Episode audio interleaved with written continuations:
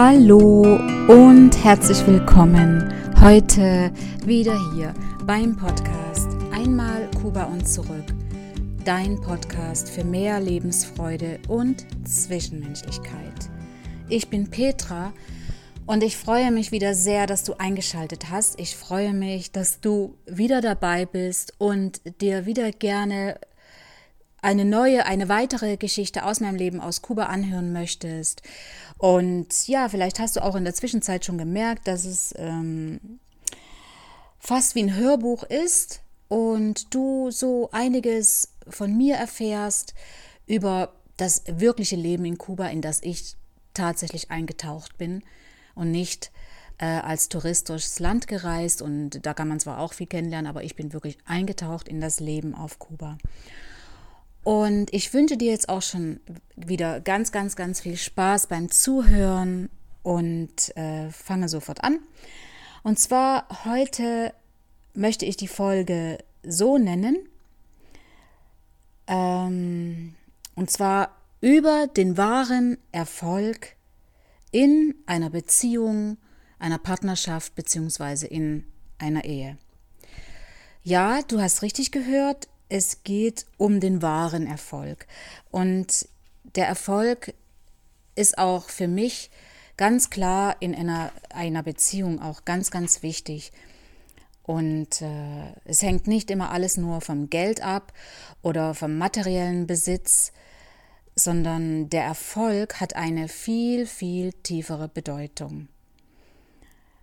Erfolg ist in allen Lebensbereichen glücklich zu sein. Und der wahre Erfolg liegt in deinem Inneren, in meinem und deinem Inneren. Wenn du zum Beispiel Wohlstand äh, erreicht hast, da erfolgreich warst oder materiellen äh, Erfolg hast, aber innerlich nicht glücklich bist, dann ist das kein wirklich wahrer Erfolg. Für mich ist wahrer Erfolg nur dann wirklich der Erfolg, wenn ich rundum glücklich bin. Und dazu braucht es natürlich eine dynamische Willenskraft. Und wie du ja aus meinen vorangegangenen äh, Episoden und Folgen auch weißt, ähm, dass, dass ich, was ich alles vorhabe und äh, was ich alles gemacht habe und was ich jetzt auch äh, für die Zukunft vorhatte in Kuba, ich habe immer mit dynamischer Willenskraft an meinen Gedanken festgehalten. Das war, das ist ganz unbewusst passiert und geschehen. Und ich wusste auch damals noch nicht mit 23, ähm, wie sich das so in, in Worte fassen lässt, wie jetzt. Um nochmal auf die Dynamik zu kommen, die dynamische Willenskraft ist, wenn der Wille da ist, das alleine reicht oft nicht aus, sondern da muss wirklich eine Dynamik reinkommen. Und damit kommt das Ganze in Schwung. Das kommt in Gang, in Bewegung. Und ähm, ein Gedanke, wird durch die Willenskraft quasi dynamisch gemacht. So kommt dein Vorhaben in Schwung. Dein Vorhaben kommt so in Bewegung. Nur dazu musst du natürlich selbst die Initiative ergreifen und dafür auch losgehen. Und ich hatte das ja hier bereits getan. In vielerlei Hinsicht bin ich quasi eben für mich und für meinen Sohn losgegangen, um, um das am Ende so durchzuziehen, wie ich es mit meinen Gedanken, mit, mit meinem Willen formuliert hatte. Und das Ganze bekam dann diese Dynamik.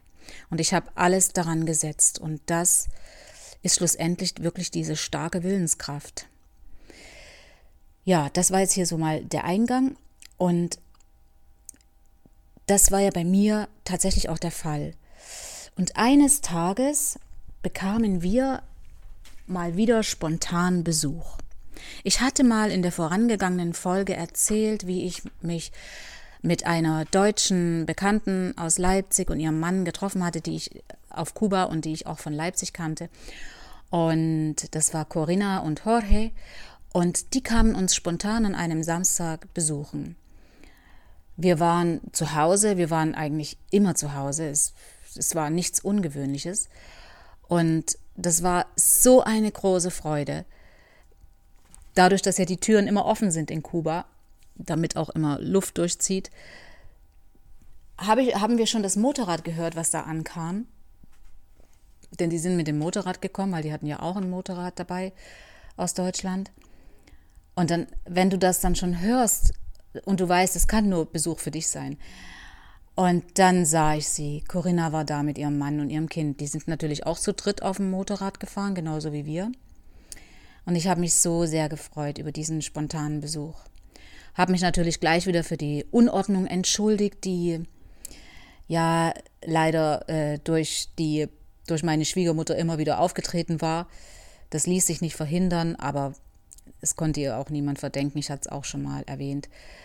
Ja, und wie immer gab es natürlich erstmal einen Kaffee für den Gast und für die Gäste und äh, für uns. Und wir unterhielten uns und ich hatte mich so gefreut, dass sie da waren. Ich wusste, sie haben auch ein bisschen Zeit mitgebracht. Und auf einmal fragte mich Corinna, ob ich denn schon wüsste, dass Fidel die Grenzen aufgemacht hat. Also wie sie das da so gesagt hat, konnte ich das im ersten Moment gar nicht glauben. Und sie hatte ja damals schon bei ihrem, bei dem letzten Besuch, als wir bei ihr waren, hatte sie das ja schon mal erwähnt, oder beziehungsweise ihr Mann, dass sie davon gehört hatten. Und äh, das war jedoch damals noch nicht sicher, aber jetzt sei das Ganze wohl offiziell. Und ich konnte es ehrlich gesagt nicht glauben. Und Jorge, ihr Mann, war voller Begeisterung, denn er wollte auch weg aus seinem Land. Er wollte nach Kuba, äh, nach Deutschland, Entschuldigung. Er wollte dieses Leben von damals in, äh, er hatte halt auch schon das Leben in Deutschland kennengelernt und wusste, wie bequem es doch in Deutschland ist gegenüber in Kuba. Und ja, er hatte auf jeden Fall, sein Entschluss stand fest, dass auch er wieder nach äh, Deutschland zurückkehren möchte und ja, eventuell hier die Ausreise haben möchte. Aber mein Mann, der war natürlich skeptisch. Er hat es erstmal nicht geglaubt. Er war da total misstrauisch. Aber ich hatte mich total gefreut habe natürlich seine Blicke bemerkt und hielt mich dann dezent zurück. Da äh, habe ich dann lieber Corinna reden lassen. Und sie war total glücklich darüber. Nur, das war ja auch normal, das war ja auch ganz klar, denn für sie war es kein Problem. Sie wollte ja mit ihrem Mann zusammenbleiben und so, somit dann auch als Familie wieder zurückgehen und dann in Deutschland sich ein neues Leben aufbauen. Und für sie war das perfekt aber für mich nicht. Doch ich habe sofort gewusst, äh, ohne Mann kann ich das gerade vergessen. Und für mich stand einfach fest die ganze Zeit, ich will mit meinem Kind wieder nach Deutschland. Ich will einfach wieder nach Hause, weil ich mit meinem Mann nicht mein ganzes Leben mehr verbringen wollte. Wie ich das äh, schaffe, wusste ich damals noch nicht und ob ich das schaffe. Denn die Umstände, die er mir bot, die waren nicht einfach für mich. Ja, aber dann dachte ich dann eben zu dritt, obwohl der Gedanke mir überhaupt nicht gefiel. Ganz und gar nicht konnte ich mich mit diesem Gedanken vertraut machen. Ja, ich habe mich dann gefragt, wie soll das gehen und was muss man dafür tun? Ja, die äh, Corinna sagte, wir müssen wahrscheinlich einen Ausreiseantrag stellen, wie das auch in Deutschland so üblich war. Wir sind ja auch ausgereist nach Deutschland, dann mussten wir auch erstmal einen Antrag stellen auf Ausreise und wir müssten da wohl zur Immigration.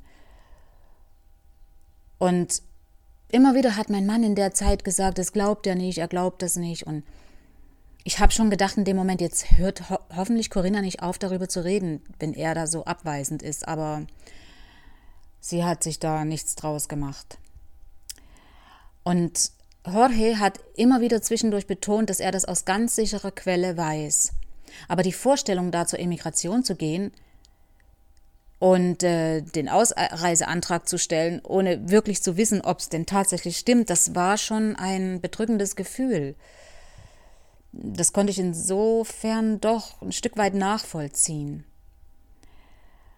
Und ja, so hatten wir dann wirklich den ganzen Nachmittags einen so unterhaltsamen Nachmittag. Das war so schön, wieder mal äh, Besuch zu haben aus der Heimat und es war wieder, als wäre die Familie am Tisch gewesen.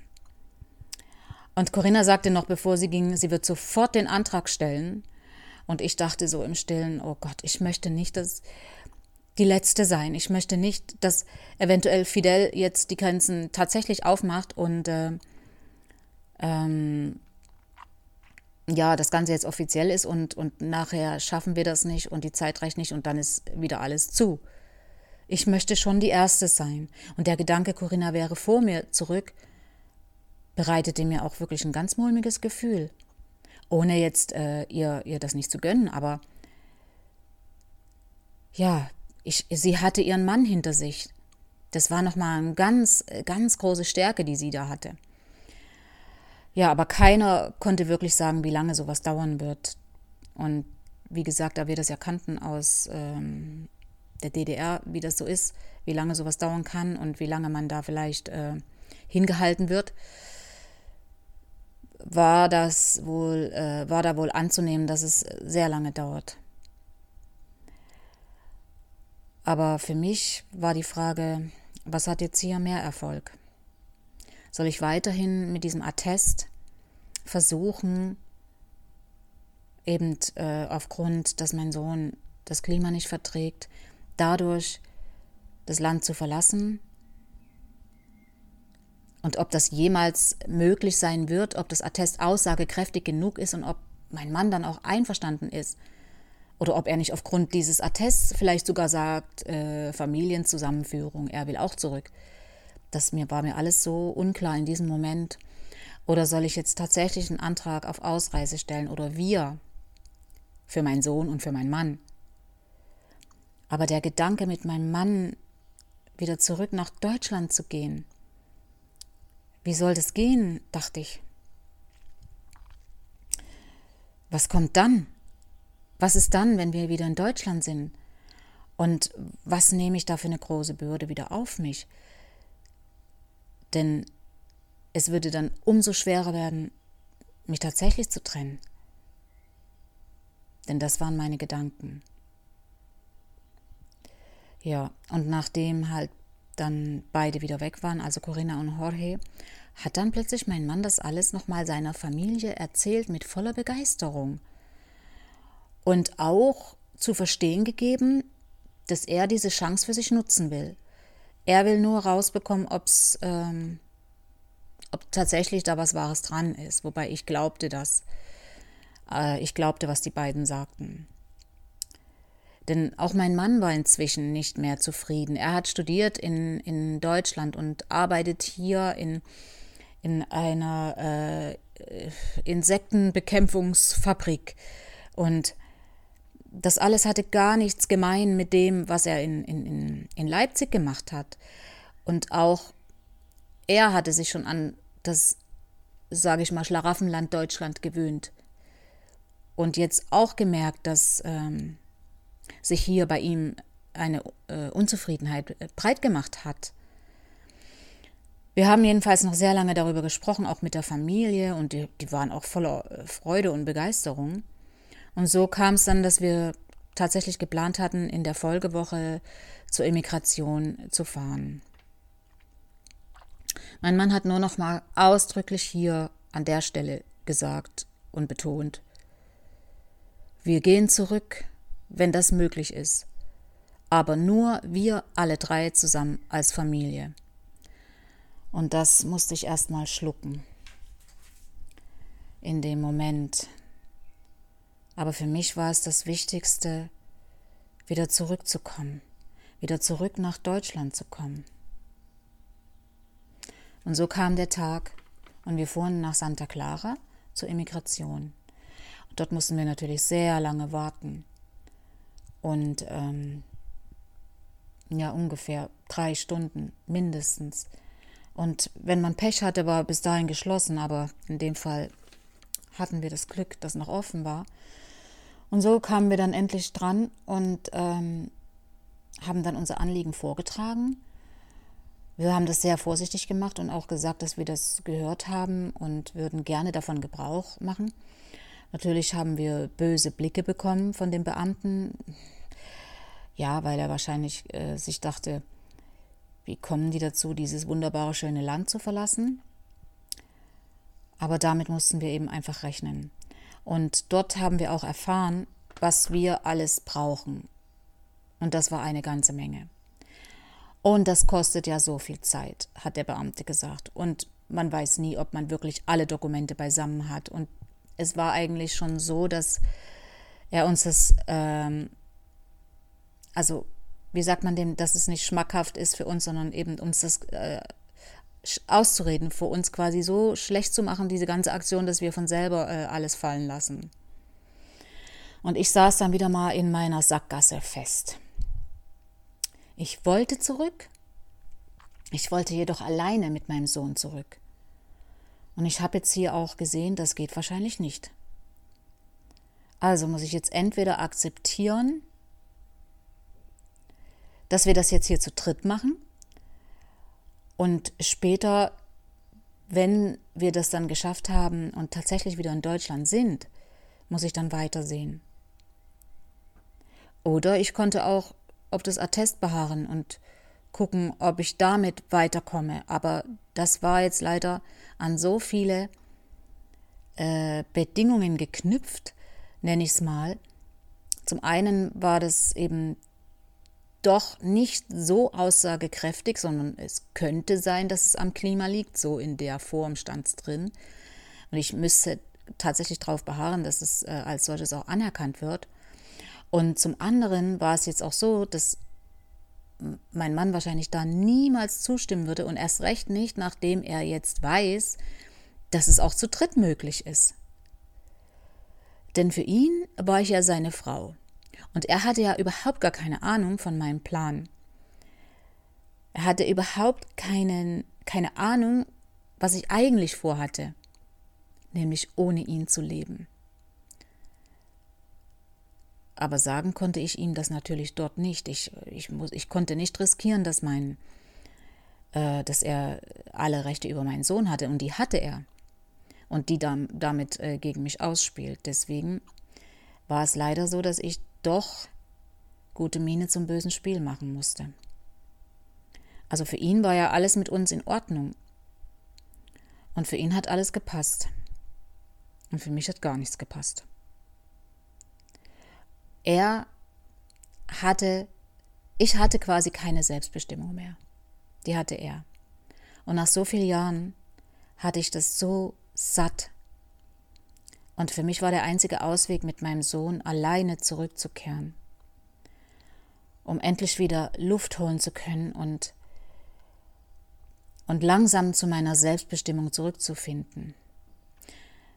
Der Gedanke war jetzt erstmal hier begraben. Und ja, das hieß, wir gehen jetzt also zu dritt. Wenn es denn klappt aber dazu sind noch so viele Hürden zu nehmen. Ich jedenfalls war hier in dieser Partnerschaft mit meinem Mann, in dieser Ehe, absolut erfolglos. Es geht auch nicht darum, einen Schuldigen jetzt hier zu suchen, nicht hier in diesem Moment. Auf jeden Fall stand fest, es war eine erfolglose Partnerschaft oder Ehe. Das ist das, was ich eingangs gesagt hatte. Es kann noch so viel ringsherum alles passen. Zwar passte das bei uns auch nicht, ja, materieller Wohlstand und so weiter, aber dennoch, wenn du nicht auf allen Lebenslagen rundum glücklich bist, und da reicht eben wirklich großteils, reicht, oder es ist eigentlich, eigentlich schwerwiegend, wenn gerade in der Partnerschaft du erfolglos bist. Ja, das ist das Fazit. Ich war erfolglos in meiner Partnerschaft, in meiner Ehe. Und das gebe ich dir jetzt gerne hier auch als Message mit. jeder Ort, an dem du dich nicht freiwillig aufhältst, der ist sozusagen wie ein Gefängnis.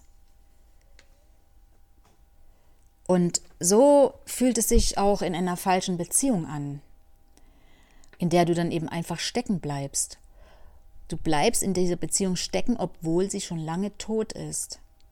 Und dieses sogenannte Gefängnis ist wirklich eine Situation, in der du nicht sein möchtest. Du möchtest dich in dieser Situation nicht befinden. Nur die Frage ist, wie befreist du dich aus diesem Gefängnis aus meiner eigenen Erfahrung weiß ich, dass es funktioniert durch die Änderung deiner Wahrnehmung der Situation.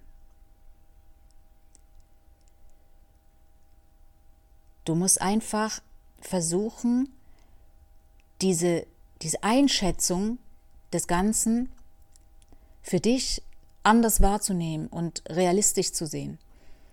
Wir alle, also du und ich, wir sind mit einer Begabung hier, die uns befähigt, etwas zu erschaffen, was noch keiner vorher geschafft hat.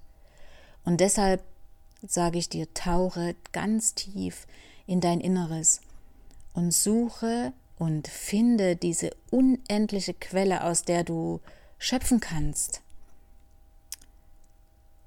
Und das führt dich dann zu dieser dynamischen Willenskraft, über die ich am Anfang gesprochen hatte, und damit auch zu deinem Erfolg in allen Lebenslagen.